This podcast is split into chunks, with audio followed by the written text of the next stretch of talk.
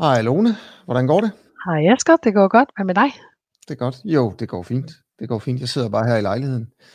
Ja. Og er ved at få coronakulder, synes jeg. Altså, jeg synes ikke rigtigt, jeg gider mere. Hvordan har Nå. du det med det? Jeg vil gerne klippes, men altså, ja, det er jeg egentlig, gerne.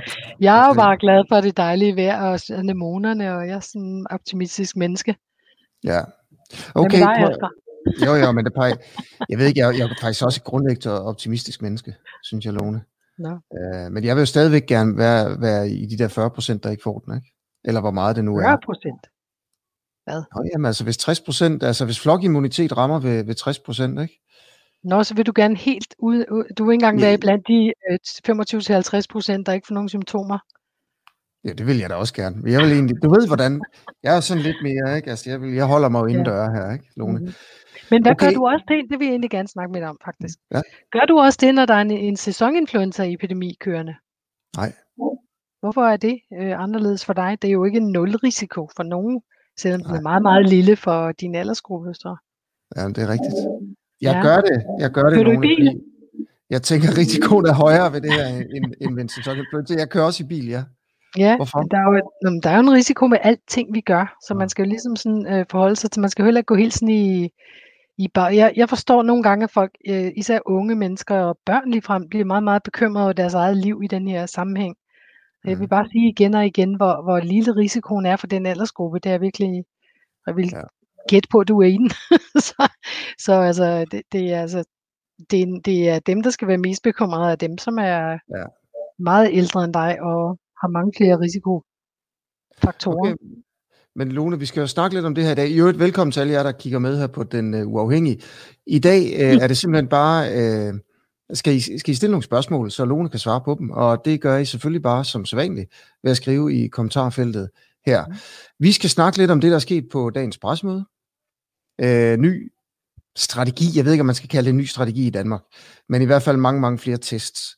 I øvrigt, det er jo en sang, vi har hørt før, Lone. Nu vil vi jo se, om det ligesom... Uh, øh, om den bliver sunget den her gang sådan rigtigt, ikke? Ja. Øhm, og så skal vi også snakke om det her spørgsmål, som du egentlig også er lidt inde på her. Hvor lang tid skal vi blive ved med det Ja. her social distance? Øh, det Ja. har jo været fremme, øh, var det i weekenden, at øh, Stat, Serum Instituttets faglige direktør, Kåre Mølbak, havde et interview med Berlingeren, hvor han sagde, at han der mente, det godt, der godt kunne gå et år, inden Ja. vi skulle til at stoppe med den sociale distance, Ja. distancering, Mhm. øh, indtil vaccinen kom. Og der har været en masse debat om det selvfølgelig. Ikke? Øh, Ja. Han trak vist også lidt i land på, på presmødet i dag. Men altså, det er jo simpelthen, altså man, man må se sådan, vi ved pludselig mere om det her, end vi gjorde for to uger siden, eller en uge siden. Vi ved for eksempel fra øhm, øh, serologistudier, at det faktisk er en ret lille procent af befolkningen, der har immunitet, eller der i hvert fald har været udsat for den her smitte allerede. Øh, vi gætter måske på 2% i Danmark højst. Og det vil sige, at nu er vi 8 uger inde i den her epidemi, og vi har 2% smittet. Det er godt nok ikke særlig mange, hvis man skal op mod sådan 50-60% for at, at få en, øh, få en pandemibølge øh, stoppet. Ikke? Mm. Okay, hvad er det for noget ny viden? Det er, det Det er jeg noget, jo- du... Det, ja, jamen, det er sådan noget, jeg går og bager på her i baggrunden. Nej, men der er jo kommet øhm, to typer studier, som jeg har bidt meget mærke i her på det sidste. Det ene er de der danske serologistudier, på, som er lavet på bloddonorer faktisk. Mm. Hvor Mm. man øh, øh, bruger, altså det, det der er anderledes, det er som regel tester vi for akut sygdom med de der PCR-test, man får en, en op i næsen og så øh, i svælget. Og så leder man efter virusets RNA på den måde. Den her test er en helt anden, der går man ind i blodet og ser efter evi- evidens for, at man har øh, immunsystemet har reageret på viruset. Mm. Så det er en, en anden type information, som, som, er, som giver sådan en fornemmelse af, hvor lang epidemien er kørt allerede. Så okay. den er godt nok ikke kørt særlig langt, kan man sige. Så Nej. det, vil sige, det, det er på baggrund af sådan noget, at man begynder at sige, gud, det kommer til at vare længere, end vi egentlig havde forestillet os. Ja, er det, er det et tal? 2% af danskerne har udviklet, har haft den. Er det sådan, man Mhm. siger det? Ja, Er de det, har- er det et tal, der overrasker dig, eller? hvad- Ja, hvad jeg troede om faktisk, det ville være, jeg troede, det ville have været mere på nuværende tidspunkt. Altså, fordi vi kørte jo indtil den 13. øh, marts uden særlig store, sådan, altså, der kunne sagtens være rigtig meget smitte i Danmark, uden vi ville have vidst det overhovedet, fordi vores teststrategi op til det punkt var kun at teste folk, som kom tilrejsende øh, med, øh, med, med symptomer. Så der kunne have været, der kunne, altså det var, det var, vi kunne ikke vide, hvad der var sket i Danmark der. Så det er, øh, så, men nu ved vi det. Så det er, og et andet øh, type studie, der er kommet nu, det var faktisk, sidder med en her, det er sådan fra, øh, se mig der er gang med en gule pen. Ja. Det, er, øh, det var et studie i New England Journal, øh, som kom ud for et par dage siden, øh, som, som du, det var også, øh, jeg har kigget meget på Island efter vores øh, sidste gæst, ja. hvor jeg var med i hvert fald, hvor, hvor, hvor vi snakkede om øh, den, den islandske strategi og og vores øh, gæst øh, var meget, meget utilfreds med vores, det var en mild version, meget utilfreds over den måde, vi, vi håndterer situationen på i alle andre lande, lyder det som ja. øh, men, men her har de faktisk publiceret deres data, og de er jo op på at have testet næsten 10% af hele befolkningen, for om de har akut sygdom. Mm-hmm. Og når de gør det, altså de, de tester meget, meget mere, end vi gør i Danmark, så får man en meget, meget større indtryk af mørketallet. Så nu behøver vi snart ikke mere snakke om, hvad det måske er. Nu kan vi bare ja. se i sådan nogle publikationer, hvad det faktisk er. Og det viser sig i de her øh, islandske studier, at 50 procent af dem, som bliver testet, øh, øh, og bliver testet positiv i den der, og de har bare meldt sig op for at blive testet, og så tester mm. de positiv, og 50 procent af dem øh, har slet ikke nogen symptomer. Mm-hmm. Og så er der nogen, der får dem lidt senere, hvis de er tidlige i deres øh, infektion eller et eller andet. Men, men altså, det er, det er, øhm, det er et stort kig på øh, observeret mørketal, som vi har foregående her. Og det vil sige, mm. som jeg altid nu næsten keder mig selv ved at sige det igen og igen, men altså det vil sige, at dødeligheden summa summarum over hele populationen er noget mindre, end, øh, end vi havde troet først. Okay. Måske 10 gange mindre. Eller Måske 10 gange mindre. Nu, det kommer an på, hvem vi er, ikke Lone? Ja, nå, men det er jo vores Kina-studier, jeg ja. tænker på. Jeg tænker på okay. den der med, at 2,3 procent af befolkningen vil dø af den her. Okay, så du ligger der omkring på 0,2 øh, procent af dem, der får corona, de nej, dør alle, i hele, nej, i, i, ja, ja, det er rigtigt, ja, det er rigtigt. Ja. 0,2 procent af dem, der får den, og så får ikke alle sammen den, så det er endnu mindre i forhold til mm. hele Danmark. Ikke? Jo. Så det er, det er nogle gode nyheder, der kommer her, synes jeg. Okay, fantastisk. Øh, og hvad med det her med, at 2% af, af danskerne ud fra de her forløbige resultater fra, fra blodtests øh, har været smittet? Ja. Øh, hvad, hvad, prøv at sige noget mere om, hvad det betyder, fordi altså, det betyder vel også, at hvis der ikke er så mange i Danmark, der havde været smittet, mm. øh, det er jo på, en, på sin vis måske meget fint, men det betyder også, at der er rigtig mange flere, der kan blive smittet.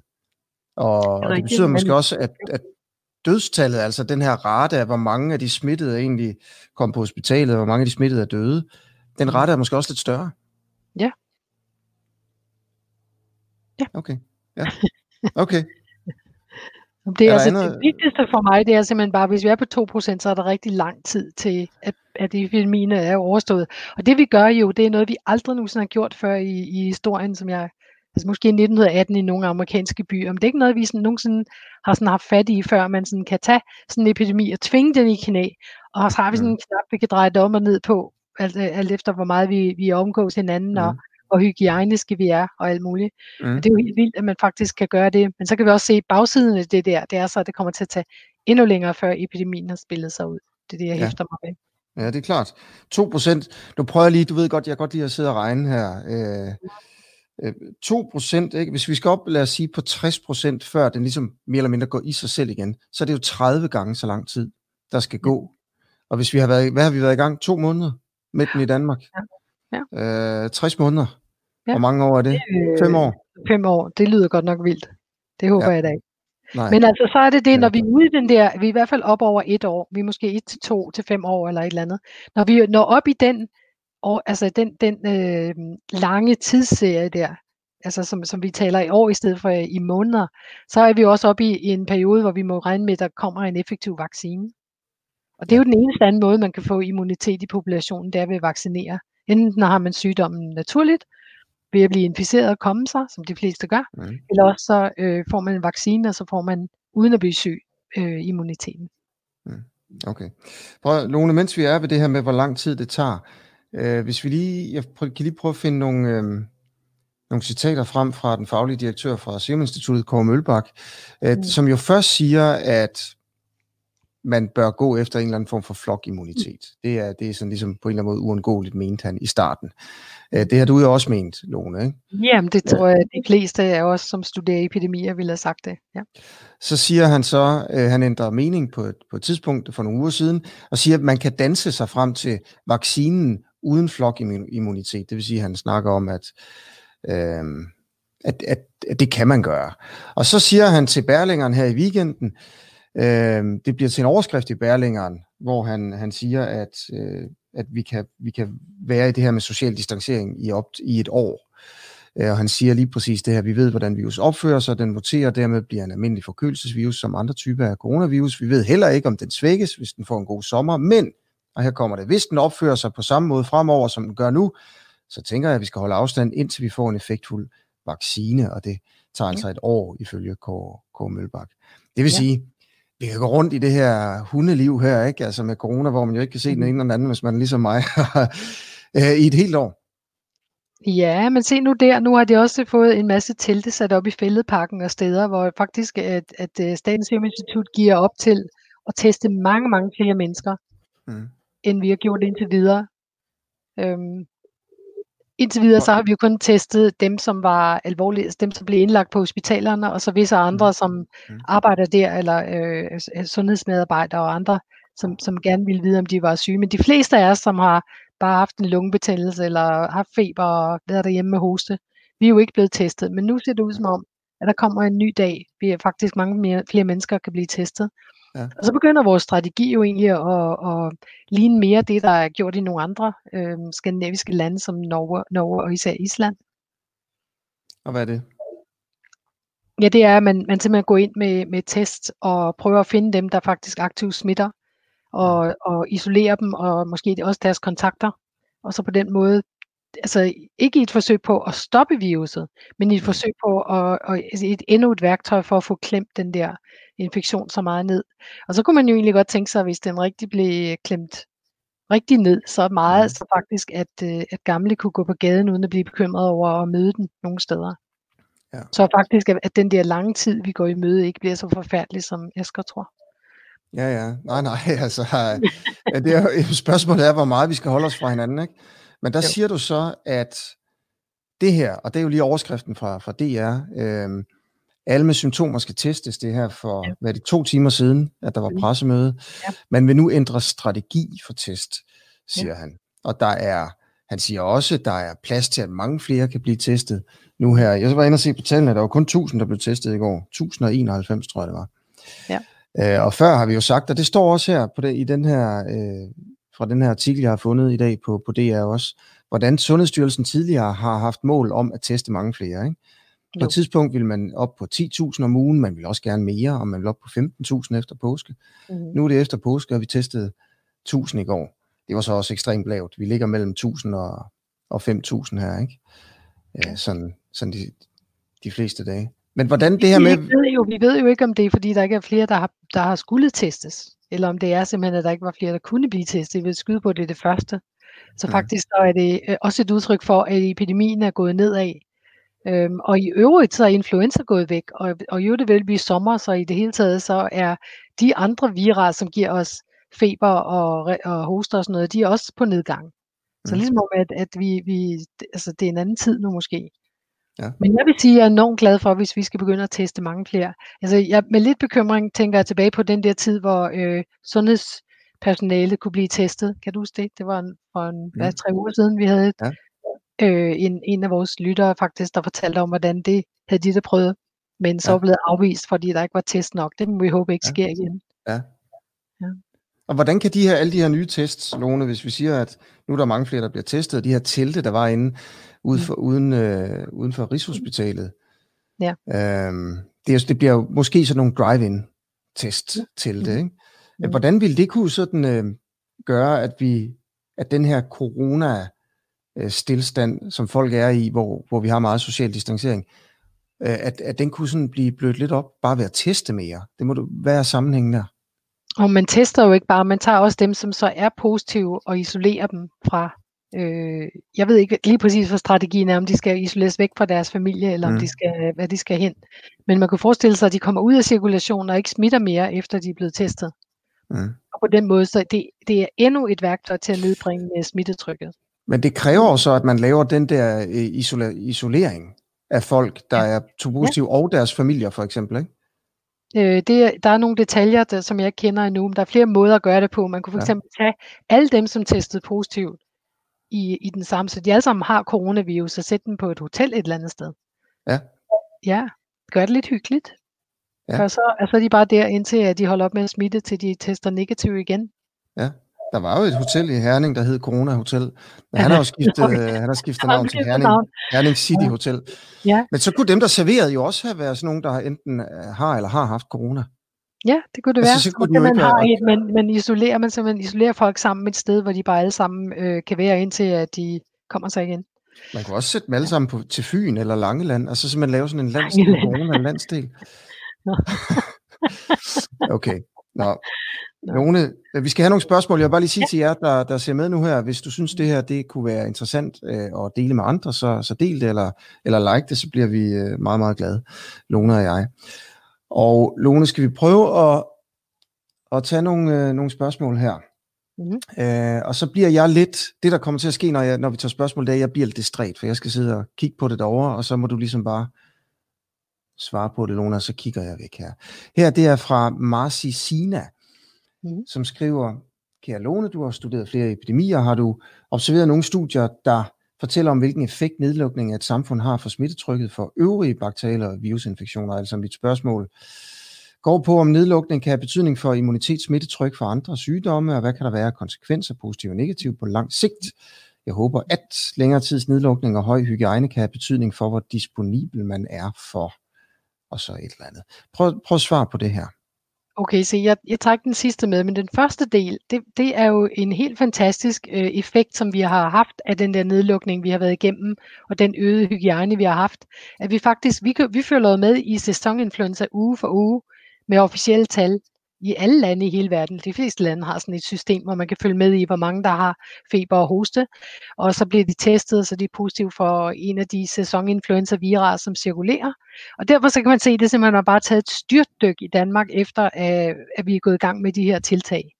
Så ja, svaret er ja på dit spørgsmål. Vi har set det den her gang, at det kan gøres. Har vi nogensinde hørt om det før? Nej, det tror jeg egentlig ikke, jeg har. Det er sådan en, øh, en fantastisk bivirkning ved det, vi har gjort for covid, at den har trukket andre respiratoriske sygdomme med sig, og det giver jo egentlig rigtig god mening. Fordi hvorfor, hvordan skulle de egentlig kunne sprede sig, når vi alle sammen holder os fra hinanden? Så det, jeg tænker egentlig, at vi, vi kan begynde at tænke på hele den måde, vi lever på, på en ny måde. Altså, at man behøver ikke at, måske at leve med alle de der ting, hvis man... Øh, altså, det, det behøver ikke være normalt, at man har influenza hver vinter eller et eller andet. Hvis Mm. man, der, der er nogle opsider ved, ved at have mere hygiejne, som, øh, som de egentlig har haft lang tid i andre lande, som i Asien Mm. for eksempel. Mm. Så kommer der et spørgsmål fra Ove her, og Lone, det er jo øh, lige til dig, fordi du er jo, og for dem, der ikke lige ved det, så er du professor på RUK, du er leder af et helt team, du er, øh, du sidder og forsker i pandemier og epidemier, øh, der er foregået i fortiden, altså de seneste, hvad er det, de sidste 300 år eller et eller andet. Øh, Tak, Ove, for det spørgsmål, fordi det er nok mit yndlingsspørgsmål egentlig, eller alt, alt hvad der har med spanske syge at gøre, det, det har jeg studeret i 30 år, eller hvad. Så øhm, ja, så det der skete var, at i øh, 1918, hvor den her virus begyndte at blive epidemisk, først i Danmark i en sommerbølge i juli, og så kom der en efterårsbølge, og så en forårsbølge i net, vinteren 1919-20, og så kom der en fjerde bølge i 1920. Det mønster ser man i mange lande. Og efterhånden som det der øh, gik for sig, så blev altså immuniteten bygget op i populationen. Og, og måden man kan se alt det her på, det er, at i de der første fire bølger, der er de unge, der er 20-40 år gamle, som dør. Men så opbygger de jo immunitet, så er de færdige med det. Så når, når viruset kommer igen i 1928 i, øh, i øh, USA for eksempel, der ser man, at allerede der, der er det en virus, der kun øh, dræber gamle mennesker igen. Ikke flere unge, de er alle sammen blevet immune. Og, og det er jo helt den der idé, som vi har med, at en epidemi stopper sig, når, når, øh, når der er immune nok. mm. Okay, men det, den stoppede altså med flokimmunitet. simpelthen ved flokimmunitet, det er svaret, ja. Okay, og hvor, lang, hvor mange år gik der? Øh, jeg vil sige, der gik, øh, så den sidste bølge kom i 1920, som, og så var der lidt i 22. Jeg vil sige, inden for fem år var den helt færdig. Men jeg vil sige, at den allerede havde gjort det, det værste, den, den, vi skulle igennem i de første to. Mm. Okay, og hvor, hvis vi nu Og siger, 1920, ja. okay, ja. Hvis vi nu siger, at øh, coronaen opfører sig lidt ligesom den spanske syge i forhold til bølger og sådan noget, vi ved det jo ikke. Øh, hvornår kommer, passer det så med den, for det første, den nedgang, vi ser nu her i Europa for eksempel, Mm. passer det med, at det bliver sommer, altså her i, at den går ned i april, og Mm. hvis det passer, der er lige en, der danser ved siden af det bagved. Det er, det er min søn Knud, han elsker at komme i, i udsendelsen her. Øh, øh, hvornår kommer den næste så? Bølge? Hvornår kommer den næste? Jamen altså, det er jo en af de ukendte, som også Kåre Mølbak øh, øh, sagde noget om der på den, det klip, du havde. At som regel ser vi, at der kommer sådan en ophold om sommeren. Og det giver mening, fordi de her er vintersæsonagtige virarer. Vi ved det for eksempel, at de der fire almindelige coronavirus, som, som øh, vi alle sammen har været udsat for som almindelige forkølelsesvirarer, de huserer mellem januar og april for eksempel, mm. typisk. Så det er ikke, altså det er en, en type virus, ligesom sæsoninfluenza og, og influenza i almindelighed, der simpelthen overlever bedre på dørhåndtag og alle mulige steder, når det er køligere, når der er lav øh, luftfugtighed. Så, øhm, så der er selvfølgelig noget om det der. Om det så øh, overføres til den her. Altså jeg, jeg vil skyde på, at det kommer til at gøre, øh, måske kommer den ikke for, til at forsvinde helt, men i hvert fald så kommer øh, den smitte øh, effektivitet ned, som temperaturen stiger. Det tror jeg. Vi ser jo også, at der ikke sker så meget i den, i den sydlige hemisfære lige nu. Ja. Det begynder Men passer, det, passer det meget godt med april, at, at den stopper nu her i Europa? Er det meget sådan almindeligt for sådan nogen? Nej, det, jeg synes, som vi, vi ser bølger også nogle gange i april og maj, altså nogle okay. øh, øh, sæsoninfluenza. Men så når vi kommer hen i juni og juli, så vil jeg tro, at det her en sygdom, vi ser i den sydlige hemisfære, vi ser den i Australien, i Sydafrika, i sådan nogle lande, ja. hvor de så har deres vinter. Hvornår kommer anden bølge, hvis den, hvis den opfører sig som en, øh, en influenza? Øh, I efteråret vinteren i år. Oktober, november og sådan noget? Ja. Men altså som sagt, så er vi på utrådt territorium, fordi mm. at så få er blevet immune allerede på grund af det, vi har gjort. Det, mm. det har jeg ingen historisk erfaring med. Nej. Så hvis den ramte hårdt uh, her i, i, i marts, så kan den næsten ramme lige så hårdt igen. Altså fordi 2% det er meget, meget Jamen, det er jo ingenting. Det vil sige, at faktisk, hvis vi ikke gjorde noget igen, så ville vi stå fuldstændig på samme måde, som vi gjorde i, uh, i, i februar. Så vi kunne sagtens få italienske tilstande i Danmark, ja, hvis vi ikke, gjorde noget, øh, hvis vi ikke gør noget til efteråret. Vi skal, vi skal, ja, det er klart. Altså, vi er nødt til, ja. fordi vores strategi, altså ja, vores strategi er jo at, at, at øh, beholde vores, øh, vores evne til ikke at få sådan nogle forfærdeligheder, som at, at vi skal, at der ikke er in, intensiv seng nok til de patienter, som har brug for dem, eller vi skal have militæret til at køre ind med nogle plastikposer til at hente døde mennesker og begrave dem et eller andet sted. Altså det kan vi ja. bare ikke rigtig se os selv i det der. Og det er ja. derfor, vi, vi holder meget, meget øh, hårdt fast i at holde vores øh, smittetryk nede, sådan at hospitalerne kan følge med. Ja, okay. Så alt det her, hvis vi bare åbner op igen til efteråret, og det kommer, der, den anden bølge kommer, mm. så kan vi blive ramt af en, af en jernnæve igen, der slår os tilbage til Lombardiet, altså Jamen, jeg tror ikke, hvis, vi kommer hvis vi til ikke, at hvis holde vi ikke op. noget. Nej, nej. Og vi kommer ikke til at holde op. Og nogle af de der ting, som vi nu går i gang med, er for at få, fordi der er den, den berømte balance mellem at holde epidemien i, i et eller andet rimeligt niveau, og samtidig så ikke øh, afgå ved døden økonomisk og, øh, ja. og i andre, altså med ensomhed og alle de andre ting, der foregår samtidig. Så finde en rigtig balance er egentlig øh, projektet her. Ja. Og så jeg tror jeg, at det vi så ser nu, som Kåre Mølbak snakker om, er, at vi har en ny situation, hvor vi har testkapacitet nok til at gå ind og bruge det der med at teste flere, mm. til faktisk et endnu et middel til at holde epidemien nede, uden at det øh, koster arbejdspladser og, ja. og jeg ved ikke hvad. Ja, der synes jeg jo personligt, det bliver spændende at se, hvad man følger den, de her øgede tests op med, i forhold til karantænesætning og isolation. Ikke? Ja, øh, det får vi at se snart. Ja. Okay, der kommer et spørgsmål her fra Rasmus. Tak for det, Rasmus. Er der tegn på, at Danmark kommer til at benytte mundbind i det offentlige, når flere lande omkring benytter sig af dette, og der efterhånden er enighed om, at man beskytter hinanden, hvis man bruger mundbind? Ja, det er altså, øh, mundbind er noget interessant. Fordi jeg snakker med mine kolleger i øh, USA, og de skal have mundbind på for at gå ud og købe ind nu. Selv i Maine, hvor øh, sådan lidt isoleret inde skal man have et mundbind på, og de har fået sådan nogle mærkelige dimser på og alt muligt. Det er mærkeligt, og, det, og i Asien er det jo, som vi har snakket om før, at det er en meget almindelig ting at gøre. Men her i Danmark har vi ikke rigtig haft fat i de der. Ja, jeg kan ikke mm. rigtig forklare, hvorfor at det er. Altså, det, er jo, det er jo klart, at det er ikke 100% effektivt, men hvad nu, hvis det er 20% effektivt? Det er da bedre end ingenting. Ja, det er jo det, hvis det er bedre end ingenting. Og spørgsmålet fra Rasmus er jo her, er der tegn på, at vi kommer til at bruge mundbind i det offentlige? Øh, jeg mener, jeg, jeg vil ja, her gætter jeg på, at Rasmus mener i det offentlige rum, og ikke i altså den offentlige sektor. Ja, øhm, det er i det offentlige rum, ja. Ja, ja, men altså det kunne godt være for eksempel, man kunne forestille sig de aldersgrupper, som altså de ældre især, som, som skal på gaden og købe ind og mm. hente deres medicin og hvad det er. Mm. At det er faktisk måske ikke en dårlig idé at, at, at gøre alt, hvad man kan, når man er i sådan nogle, altså man virkelig ved, at man løber en risiko, hvis man øh, bliver smittet. Mm. Hvorfor går du egentlig ikke, lad os du tage dig, Lone, hvorfor går du ikke med mundbind? Jeg ved ikke, jeg er sådan lidt fatalistisk omkring sådan nogle ting her, tror jeg. Jeg øh, kører også i bil, og jeg, øh, jeg, jeg sådan gebærder mig. Jeg går op og ned ad trapper, velvidende en eller anden dag kunne jeg falde ned, eller et eller andet. Altså der er sådan en, man, man tager sine, altså jeg lever sådan mit liv, som jeg, altså jeg har sådan, der, jeg har engang set en film, der havde sådan en skøn øh, kvote, som jeg er nødt til at sige her. Og det er måske til dig, Asger, i virkeligheden. A life lived in fear is a life half lived. okay. Så, jeg så det lyder som om, at jeg har... Og jeg, okay, jeg nu skal jeg indrømme, at jeg er 60 år, øh, lidt ja. ældre end det. Og jeg, jeg regner på en eller anden måde ikke med, at, at det, jeg regner med, at måske jeg har allerede haft den, eller også hvis jeg får den, så går det nok simpelthen. Mm. Jeg ville være ja. bekymret for at smitte nogen, der var ældre. Det ville bekymre så, mig. Okay, men så kan du tage mundbind på, når du er ude i det offentlige rum. Så smitter Jamen, du altså, heller ikke så meget. Eksempel, at hvis jeg, hvis jeg skulle ud og, og, og besøge en, en som, som var et sted, så ville jeg måske gøre det for at beskytte dem. Mm. Ja. Okay. Men har du sådan et mundbind derhjemme, som du kan tage på, hvis du får brug for det? Mm, nej, det har jeg ikke. Nej, det Men har jeg heller ikke. Jeg kender en, der har. Du kender en, der har, ja, okay.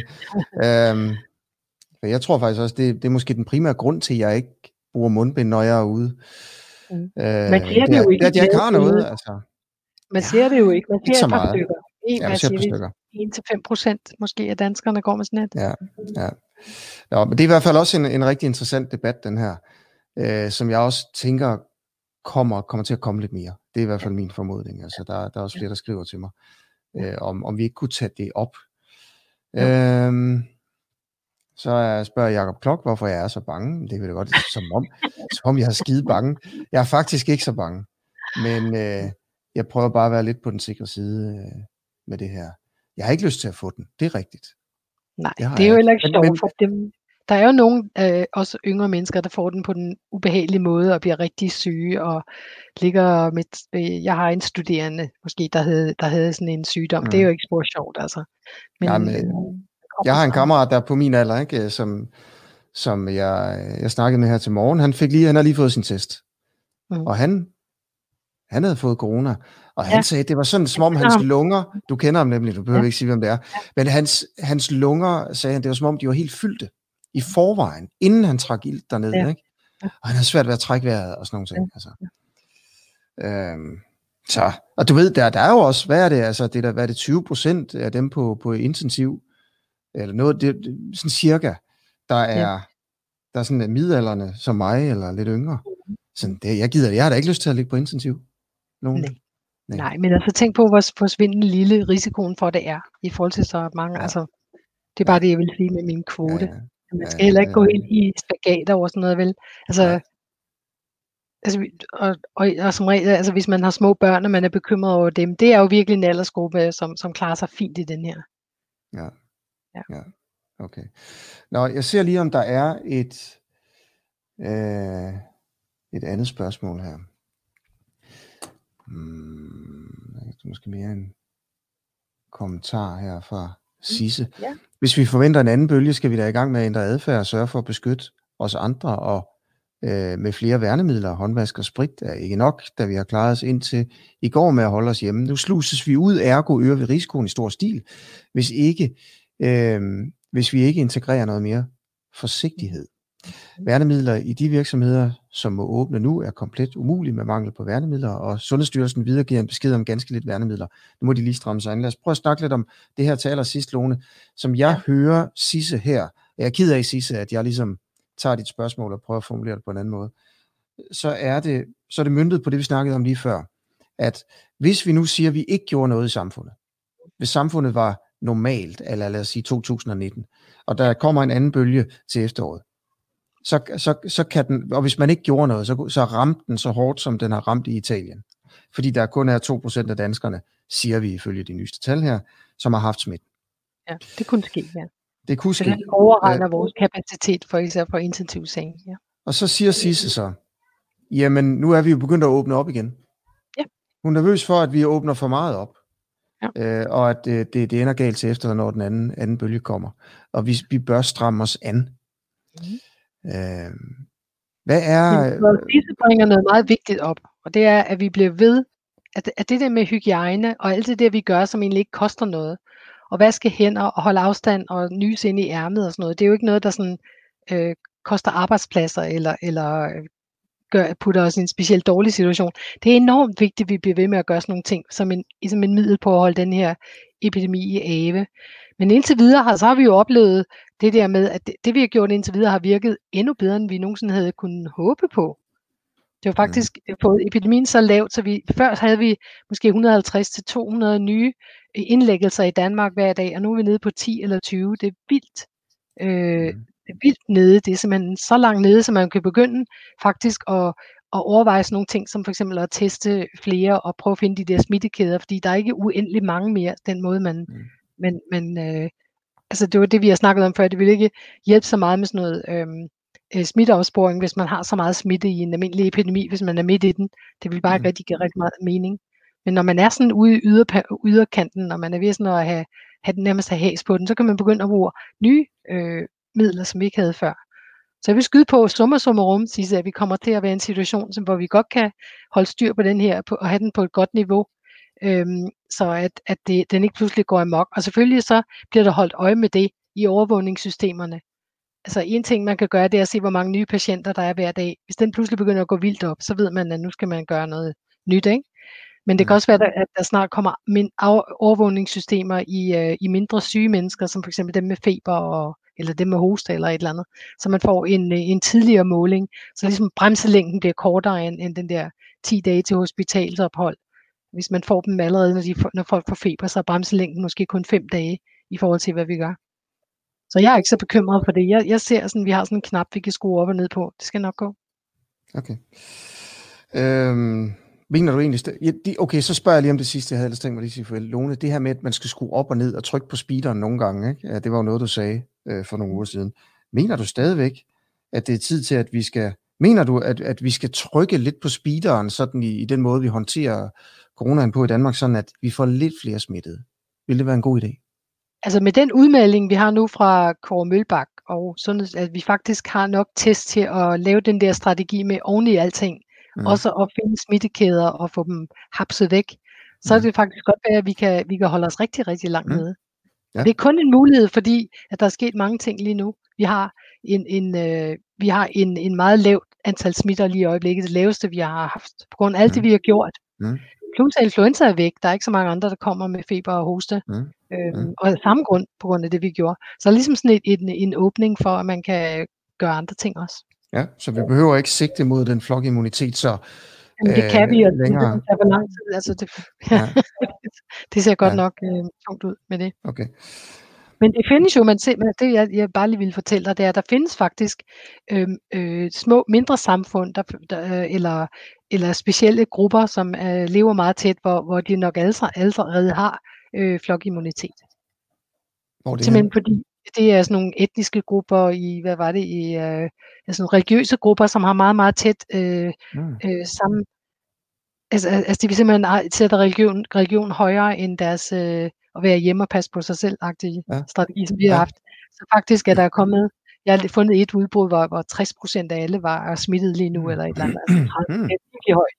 Super okay. højt, som, som man ville have det, hvis man var meget midt i en epidemi. Men så skulle det være, at jeg skulle melde mig ind i den, i den kirke. Nej. Nå, og blive der. Ja. Nej. Okay. Lone. Ja. Skal vi ikke stoppe nu? Jo, det kan vi. Nu ja. må vi videre. Men ja. det var hyggeligt.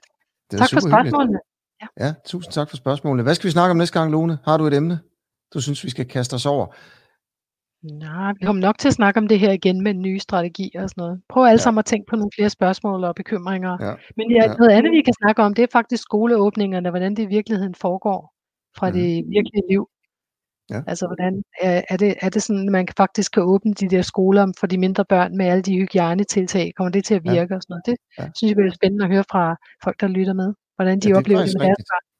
Ja. ja, med deres børn, og hvis der måske er nogle pædagoger eller lærere, ikke? Ja, det vil så, være fint, ja. Så bare skriv til mig, øh, eller til den uafhængige øh, indbakke.